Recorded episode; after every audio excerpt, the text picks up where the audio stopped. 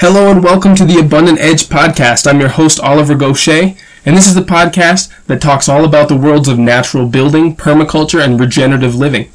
I've got a great guest for you today. His name is Shad Qudsi, and he's the co-owner of both the Bamboo Hotel and Atitlan Organics, a fantastic self-sustaining permaculture farm right here on Lake Atitlan, Guatemala. In this interview, we get into growing a complete diet on your farm, interacting with local farmers and workers in a foreign country, and Shad gives great advice on the first three steps on setting up your own farm. Now stay tuned at the end of this episode because Shad requested that I remove a little section of the interview in order to be included at a later part which will be posted on the website at abundantedge.com forward slash podcast and include some really good business advice that he's applied on his farm, in the hotel, and some of the other endeavors, including teaching, that have helped him to manage and organize his finances. Just a real quick disclaimer before we get started there are a couple of instances of strong language in this interview, so if you have young listeners, this might not be the appropriate interview for them. Alright, let's get started.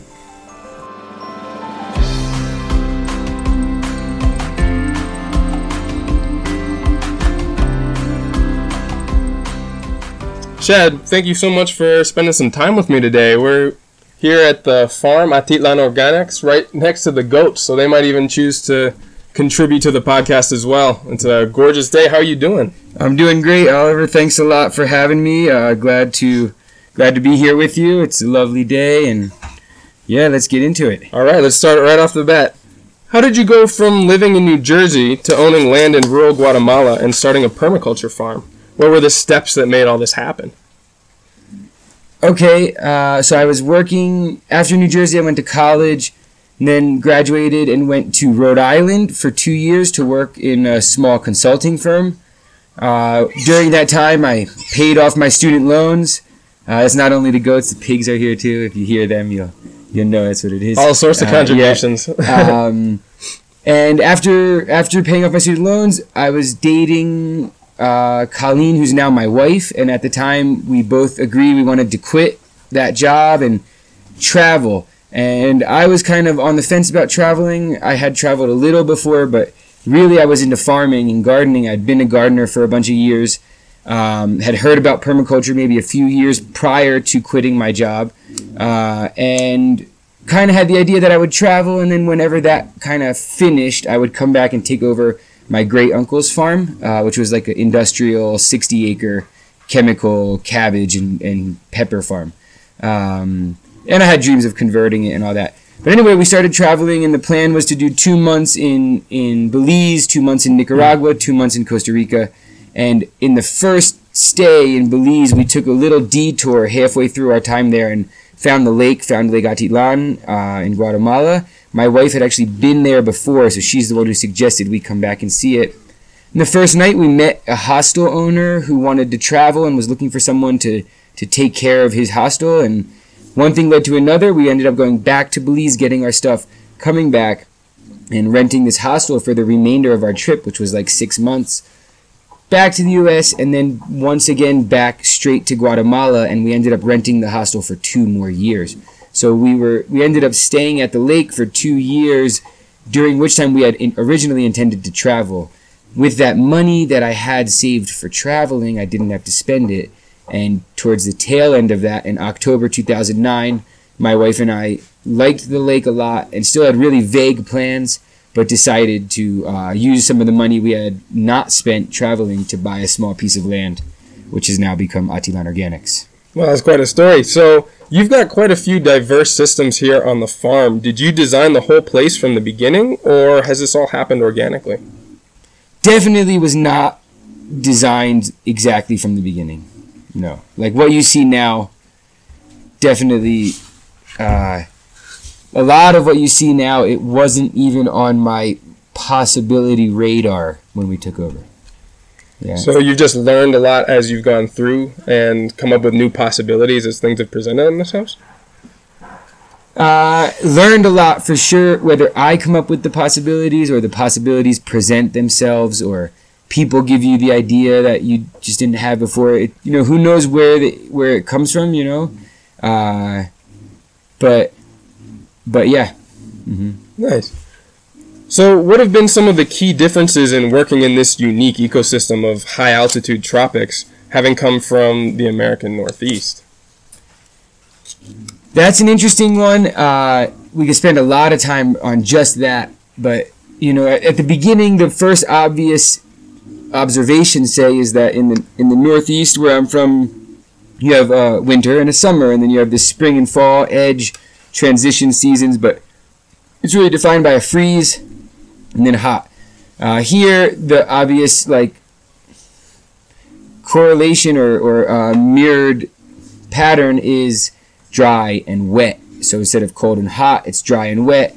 Um, so that that alone takes some getting used to. But you, I I always used to wonder, well, where are the edge seasons? Where's the fall here, and where's the summer here, or the spring here? Excuse me. If the summer is the dry season and the winter is the wet season, then where's the spring and fall?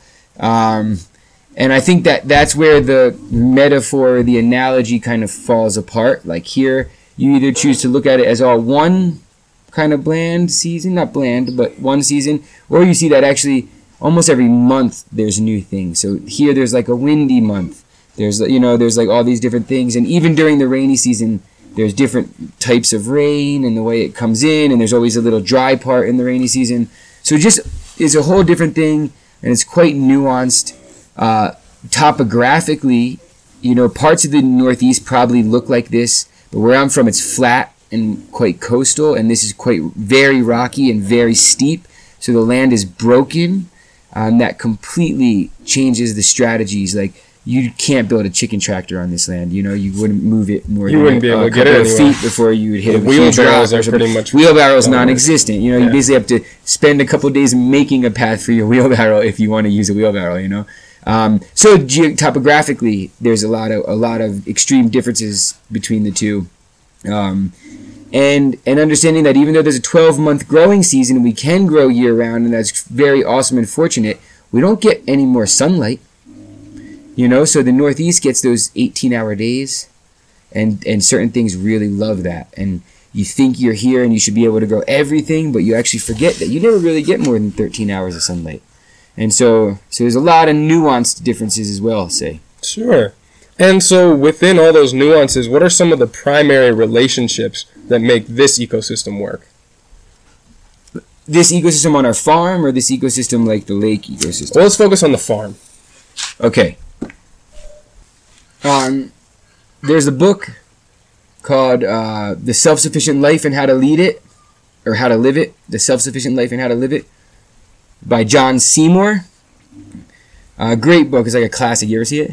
I haven't read that one. No, we'll Alright. put that in the show notes so anyone can Yeah, take it's a look great. at it. It's great. Uh, it was definitely one of those like first books you read and you're just like, this dude is a ninja. Like he just knows everything. Like the book has everything from how to like tap a spring to how to build living fences, how to build a house to how to ferment honey wines, make make yogurt, everything. You know. Um, and it's awesome. Like great, great, like invaluable beginner's homesteading resource for sure. Um, and in that book, he says nothing keeps the health of a farm and a family like a milk cow, like a dairy cow. Um, we don't have any cows here, uh, but I do really think that the goat, in a sense, is the is like the key, like nurturing force that's on the farm. Uh, everything kind of moves around the goats in a sense. We don't have that many goats. They're they're they're not what makes the most money. They're more they're one of the most profitable for sure. But chicken makes us more money. But the goats they they eat stuff that nothing else eats. There's an abundance of it around here, and otherwise, really the only thing to do. Maybe chickens eat a small amount of it. Maybe the pigs eat a small amount of it. Maybe you turn it into compost but the goats will do a better job of that than you can, right? So you basically look all these mountains, that's cheese, that's yogurt, you know, that's goat meat. So we're getting stuff that has no value that people just burn and we're turning it into like super high value like quote unquote economic from the from the value added products we make. But then what what comes out the other end the manure, we treat it really properly, we honor it, we respect it, we balance it with carbon which is one of our biggest inputs in the farm, we grow a shit ton of carbon. We use a lot of carbon. We bring in as much as we can still. We get bales, bales of hay, we get wood shavings. It's like anything we can get our hands on, we bring it up. And we layer that between the goat manure and the goat urine. And then that like sparks everything else. And then that goes to the chicken house. And the chickens turn the hell out of that and they poop in it and they mix it up. And then we let it compost down and we dig it out. And then that goes to the food forest to the vegetables to everything. And then that all stuff helps to feed the goats again and so i really think the goats are like one of those nodes that have tons of connections sure. in the system, you know. They kind of key everything in yeah. to everything else. And there's others like that, you know. We're not, and I don't. I want to make it clear, we're not a goat farm, right? But it's what they're one of those like they're driving connectors. High contributor. Exactly. Sure. Now you produce a lot of your own food here, and you also produce a majority of the food that you sell at the Bamboo Hotel. How do you prioritize what crops to grow and in what quantity to meet such a big demand from a relatively small piece of land? Yeah. Um, so it's you know we're still we're still not quite where I want to be. You know, you'll never be. You know, hopefully you always have something to work towards. Let's say that. Um, but the dream for the bamboo is yes, I would love to be like you know, 70% of what is on the bamboo plate is from Atitlan Organics, and the other 30% is from right in the, say, 50 kilometer radius from our point, uh, and that would include the corn. We're lucky enough to live right next to the coast. I just came back from the beach, so we get all our sea salt from the beach, like right from there. We get, you know, so even if those small things, how do you get that sort of stuff? Coconut oil and things like that can come right from there. So I really do think we can achieve this bioregional and super local and farm to table uh, thing at the bamboo. Um, again, at our house, the original kind of first five years, the bamboo wasn't here, and we were. How do we grow all our own food? How do we grow all all the food that we eat? So. Um, two of the bigger challenges I'll say for, for growing food if you wanna if you wanna if you want to feel that feeling that says if everything else collapsed around us, we could still pretty much feed ourselves, right? You know, um, the two big challenges we've found have been grains, cereals, or energy crops, the carbohydrate.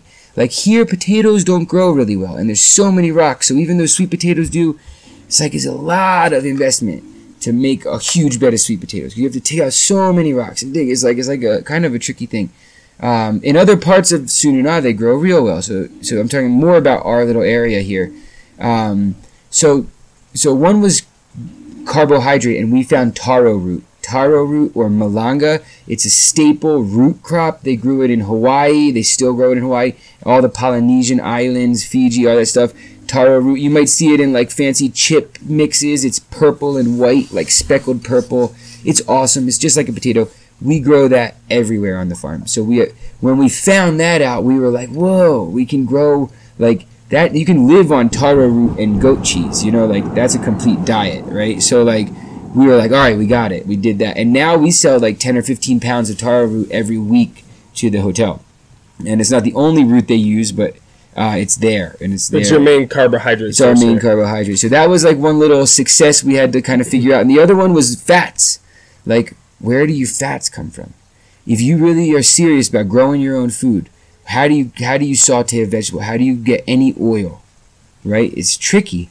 Without mechanization, uh, wheat and, and all those small grains, oats, and all that stuff becomes quite impractical corn is still insanely labor intensive. If you ever watch the local mine women, they, they have all the tricks with an empty corn cob and then a full corn cob with all the seeds still on it, and they use the empty one to get the seeds off the big corn cob with the full corn cob.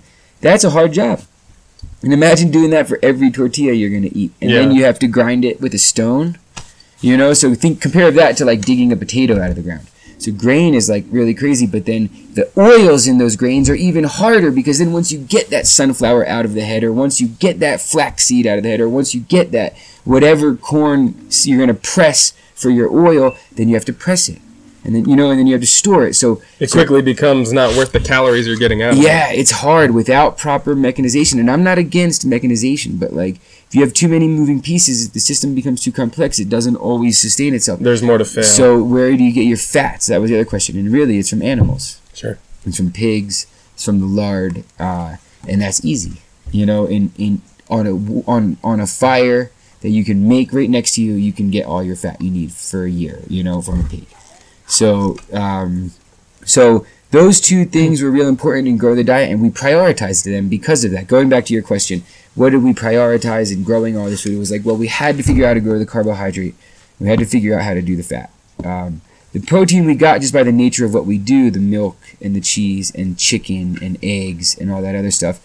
Now we're in the bamboo, and basically we sell. You know, we have a, more eggs than the bamboo buys, so they're not our only customer, say, but all their eggs come from us. All their dairy comes from us. All their chicken comes from us. All the honey, all the coffee, a lot of the stuff is coming from all the salads, all the cooking greens, which is one of the main vegetables. But they're still buying a lot of vegetables. Like we spend a lot of money on vegetables just from the market, and they're not organic, really. Whatever. They're just like they're probably locally grown, but they're just like the regular vegetable. And it's because here we don't have a strong um, uh, horticulture. We just not focus so much on vegetables beyond salad greens and cooking greens. So that currently, let's put it this way, we've kind of got all the animal products down. I've been working for the past year on my main project has been my back garden, and one of the multiple goals is developing seeds. Like, but this is not a short-term project because you have to trial everything, see what works, then save those seeds and grow them out and save them again. Like you have to prove that they work here, right? So really like a year and a half to two years minimum for any seed crop. And I'm on it. We're a year into it. I'm trying like 14 different vegetables that I want to work with. Hopefully, I'll be able to share those seeds out to people here, but also have the tools we need with the compost to st- to clear a nice piece of land to grow full veg for the restaurant and other people. So that's like the newest priority is is the vegetable portion. We got the malanga, we got the other stuff. Sure. now, many of the neighboring farms, like you're talking about, still rely on monocrops, chemical fertilizers, insecticides to turn a profit. What has been your relationship with other local farmers in your community with the difference in practices that you've implemented? Um, I mean, like, so the people who, who work here are implementing this stuff on their own pieces and also buying more land, valuing land for sure more. Um, we've had varying things for two years. I worked for an NGO and I was the agricultural specialist for four uh, for four communities: Tzununa, San Homel, Pahomel, and Chuisanchac. So I we built about 60 family gardens. We put in four community gardens. We did work with some farmers as well. Um, everything the the agriculture here is still quite like textured and varied. It's a lot of coffee. A lot of people have coffee. Um, uh, that includes shade trees and firewood. Um, it's weird. So what you know, part of what I say is someone once said to me, "There's a guy who runs an NGO. They work on the coast. They work in like the flatter lands and the coast." And he was like, he said, "Farming in the highlands is dead," is what he said to me, and uh, it's kind of true. Most highland, like highlands here in the lake, they're densely populated and there's more economy. There's more stores. There's more uh, tourism. There's more of all this stuff. So instead of having a cornfield or this garden type space, uh, tomato field that you have to visit once a week and keep up on, and, and then it requires a lot of stuff. Most people just put things in coffee. They visit it once a month. Let's take the family out, you know, on a Sunday to the coffee field, and uh, and they have other jobs and they have other things. So um, so I don't know what any of our impact is on the on the local community, uh, and something that I imagine will probably come up in the interview soon. But for the first six years, it felt like the farm was, you know, struggling just to make its earnings, make its earning, and finally, in the past year, we've like rounded this corner, and I feel like we actually we know the money's there and coming in and working for us. And like all right now we can p- afford to pay everyone and there's still a little left over and i think not only does that we're going to start doing profit sharing but it also means that we have more time and resources to perform community service we just don't know what that looks like yet and it can't just be me saying what it is so it's me nicolas and juan the three people who work on the farm together collectively talking these ideas yeah. Very cool. yeah yeah So I know you also take in a lot of volunteers, students, and apprentices all throughout the year. Uh, how have all these visitors and uh, contributors helped to develop Atitlan Organics, and how have you managed so many people coming and going? Um, yeah, that's also a good question. Several years ago, you know, when we first started, the first two years, it was just me and Colleen here. Uh, we didn't have any volunteers. We still, to be clear, don't host anyone on the farm sleeping wise. You know, it's just just people coming uh, during the day. Um, we, I always kind of knew we would be a WWOOF host. That's how I started traveling was by WWOOFing, and I just kind of figured that we would participate in that program. Um, to be fair, uh, things like WWOOF and HelpX have a reputation that the hosts charge for the volunteers. I think in developed countries, in industrialized countries where labor is expensive, WWOOF is usually free. Like if I had a, I have Market Garden in New Jersey. If I could get WWOOFers in New Jersey, I would house and feed them for sure because it's cheaper to house and feed someone than it is to pay them to weed and do things you need them to do. Uh, in in Guatemala, it's the exact opposite. There's amazingly capacitated, strong, like uh, competent people who are looking for employment, and it's less expensive, no matter how much you pay, than it is to house and feed someone, right? And so we've always chosen to work like to depend on our local community and not international travelers. Because part of it from the beginning is uh, I don't like even hotels like in the kitchens. A lot of kitchens and hotels and receptions run on on uh, volunteer staff, and I never want to do that because a I think uh, the local community should be also part of the projects, but also that they're here and they like they're not going anywhere, you know. Whereas the travelers going to Mexico in, in, two months. Yeah, you know? they're more invested yeah. in your and so um, so basically. Uh, we we grew into it. The first two years we didn't have anyone come on, and then we rented a small guest house that a local family owned uh, month to month, and we put a few volunteers, capped it at four, and they would come up for four hours and work, and we would give them lunch, you know, and that was the exchange, and they paid a really small fee to the family, direct to the family, so it was very clear we weren't making any money, you know. Um, since then, it's evolved and has done different things. About five years ago, I got invited to teach my first permaculture design course with Rony Lec at the Mesoamerican Institute of Permaculture. It was a week there and a week here, and we co-facilitated it. And um, uh, uh this was the fifth annual one we did. Was just this past December, 2016, and um, about two years ago, we started hosting week-long workshops almost every month. So that kind of sums up what kind of visitors do we get? Well, about five years ago, we started hosting volunteers for the first time in various capacities, never sleeping here. Now, for the past two years, they sleep at the bamboo. Uh, but then we also host uh, week long workshops every month, and then also uh, a couple of PDCs a year, always in conjunction with someone else. Now, I first met you when I came a few months ago to assist on a natural building workshop with Liz Johndrow that you hosted here. Why has natural building been a priority for your development on the farm? Also, of course, in the Bamboo Hotel, mm-hmm. which is a natural building, and part of the cur- curriculum that you offer here from time to time. Mm-hmm. Um, well, this so the course where we met was the second natural building course that Atitlan Organics has hosted with Liz Johndrow uh, and Charlie Rendall. Um, after the first course, admittedly, I was very minimally involved in the day to day, and I picked up some things just because Liz is such a great teacher, and even just being there 10 minutes, you pick up something awesome.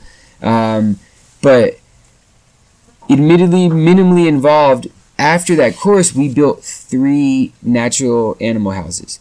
Uh, and that was super uh, empowering for us at the farm. The animal houses are always an issue because you build them and you don't know exactly how they're supposed to be and, and if they're in the right place, and you always end up knocking them down and building them again. And it's just like you have to be flexible with that. And we're always looking how to reuse materials. And I don't know for some reason it's always we always think wood and uh, some bamboo, and I don't know. But uh, since the first course, we've now built like three different types of wattle and daub or bajareke houses, all A-frame style, all using split bamboo, all from the farm. So it's pretty much 100% from the farm or recycled materials. They cost us nothing but labor. So at the farm level, the natural building has already had like a sweet impact, just even on the super functionality that they don't have to look great, they just have to work, and they're they're actually perfect for animals. Like it's like it's amazing, you know. So that alone was super cool. But um, and and as we build small infrastructure expansions on the farm, having the natural building courses and the tools at hand is awesome, you know. Um, but largely, the vision of the bamboo is to host groups.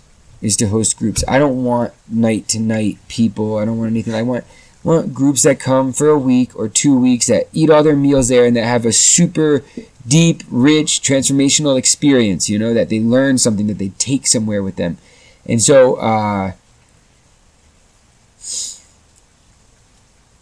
the bamboo has a vision of hosting 40 weeks of groups a year. And permaculture fills already about 14 of them. So we have about 36, no, 26 weeks left. And when I met Liz, she, you know, the bamboo is a perfect example of natural building. The farm is a perfect playground. Uh, and it just seemed like, hey, we can offer a couple courses a year, and the farm can kind of incubate them at the beginning and the bamboo benefits by hosting everyone and we're really good at that and it adds the nice touch. And then we hopefully uh, will will the idea i think in the future is that the natural building will be done on local people's lands or on basically anywhere in Tzununa that will that right now the past two projects have taken place on the farm. But the goal i think in the future is like as we get more set up and we know what tools we need and what we have the idea would be like well, we do a couple a year and we try to do some things that benefit like more people than just the farm, you know. Absolutely, and branch out a little bit yeah. and expand it throughout the community. That's fantastic. So you also teach the full permaculture design curriculum here on the farm, and also take on apprentices who stay on longer and learn more hands-on permaculture work. What are some of the most important lessons and concepts that you try to emphasize to the students who come here? Forget good and bad. What do you mean by that? There's no good, there's no bad. Okay. Yeah. That's pretty much it. Like my biggest, newest, my newest, biggest advice. But my first thing I used to say, like I eat animals. I I think our farm functions really well with animals on it, but I don't think it's absolutely necessary that animals be involved in permaculture designs.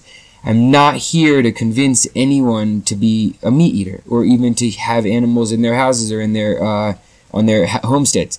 Um, I really have no motivation to convince anyone of anything when I teach, right? Uh, the only thing that I say, if there's one message, is that the dominant Western culture these days sends this message to everyone that humans are bad for the planet. You know, uh, environmentalism is anti human, it, it hates humans it says, you know, humans destroy the planet, so let's fence off this whole area and, and conserve this forest so that humans don't destroy it. But a forest without people is also quite depressing and depressed, you know? And then it, that same mentality that says we have to conserve and restrict this because humans otherwise will destroy it, it also admits that it's okay that humans destroy all of this over here, right? So you think if you poop somewhere, it's not going to mess up somewhere else. And, and I think the whole environmental movement hates humans. It says that humans are bad and they're going to destroy the planet. My only message, the only thing I want to convince people is that that is not true. That actually humans can be bad for the planet, but they can also be amazingly beneficial and enriching and diversifying and beautifying of, of the planet. that we have a true ecological role and ecological function to play. What is it? I don't know. I have some ideas. I would maybe think about that, but um, but basically, that's the one message I would really say, being like that we are we can be great for the planet. That would be like my big one. Yeah, I completely agree with that. Now, in nearly a decade of living and farming, uh, a lot of that in this community here in Guatemala, what have you been, or what have been some of the most important lessons that you've learned yourself in that time? a. Um, I guess first thing that comes to mind is listen. Just listen. listen to people uh, and ask the right questions. Right? If you think you know something, you probably are wrong. You know? So keep an open mind to 100%, what the environment is telling you, and Yeah. sure. Um, And that and that everything is true. from a different perspective. Partly, yeah, definitely. Very cool. Now, for those people out there who are just getting started developing land into a permaculture site, what advice would you give them on what steps to prioritize and where to put their energies first? Okay, they, there's a saying that uh, when you move onto a site that you're going to design, you shouldn't do anything at all for a year. Uh, and that's everywhere you go to learn permaculture, they'll say that.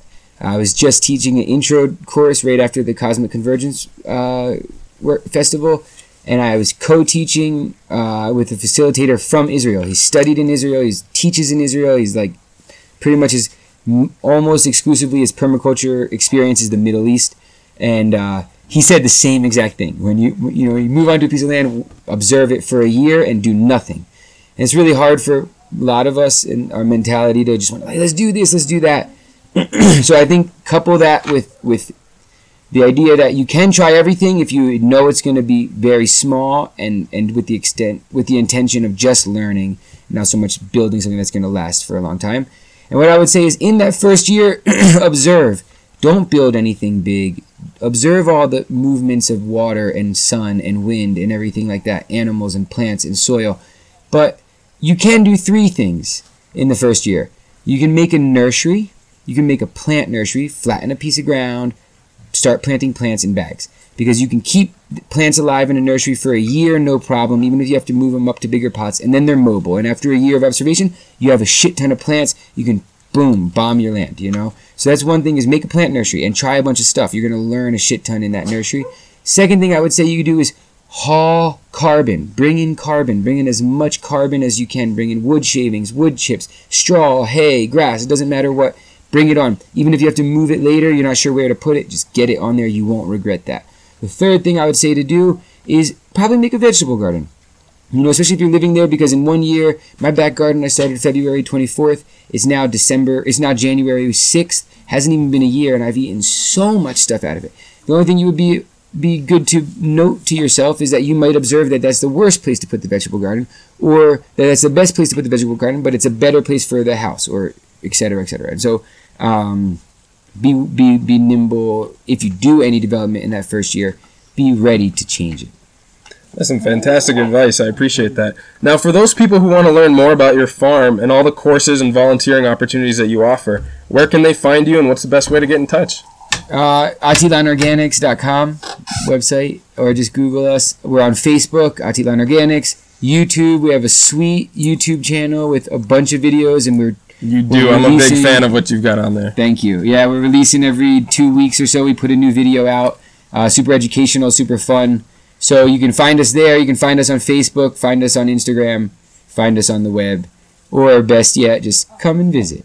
Fantastic. And I know you've got a little incentive for people who write blogs as well. Yeah. You want to talk about that? Yeah, basically, we the original idea came out of this thing. Like we get a lot of people that come for a month. Like that's a common stay. Like they want to spend four weeks on the farm.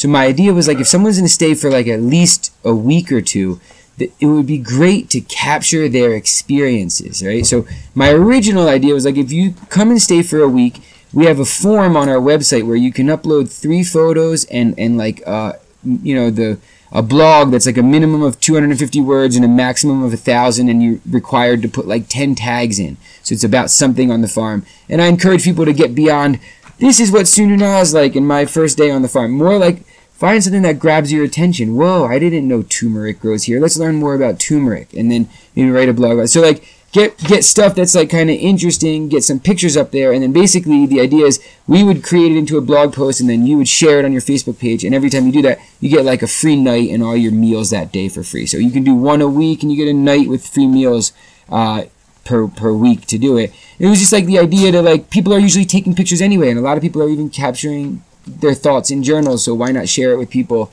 uh, in a way to build our social media hasn't quite worked like that but it has attracted a fair amount of like somewhat recognized bloggers and then we do the same thing you write an article you know you get a night free and your three meals and Fantastic. That's an awesome incentive. Well, Shad, thank you so much for taking time today. It's been a real pleasure. Yeah, thank you, Oliver. I enjoyed myself as well, and uh, yeah, I'm glad I'm glad we could make this happen. And all the best of luck with your podcast, man. Thanks so much. Heck yeah. We'll talk again soon. For sure. All right. Bye. Thanks so much for tuning into this episode. I hope you enjoyed it. You can find links to all the information covered in this interview at abundantedge.com forward slash podcast. There you can also find a full range of services from building, consulting, and design from any range of natural building and permaculture projects. Now, the most important part of this podcast is that it's meant to be a dialogue. None of these are published in order to be a lecture series or to be a one way listening experience. More than anything, I want your feedback especially in these early stages and early episodes. I really want to hear what you think. I would love to know what sort of subjects and possibly even people that you would like to hear more from. Send me an email at info at abundantedge.com or comment on the website. Until the next episode, this is Oliver Goshey. Thank you for listening.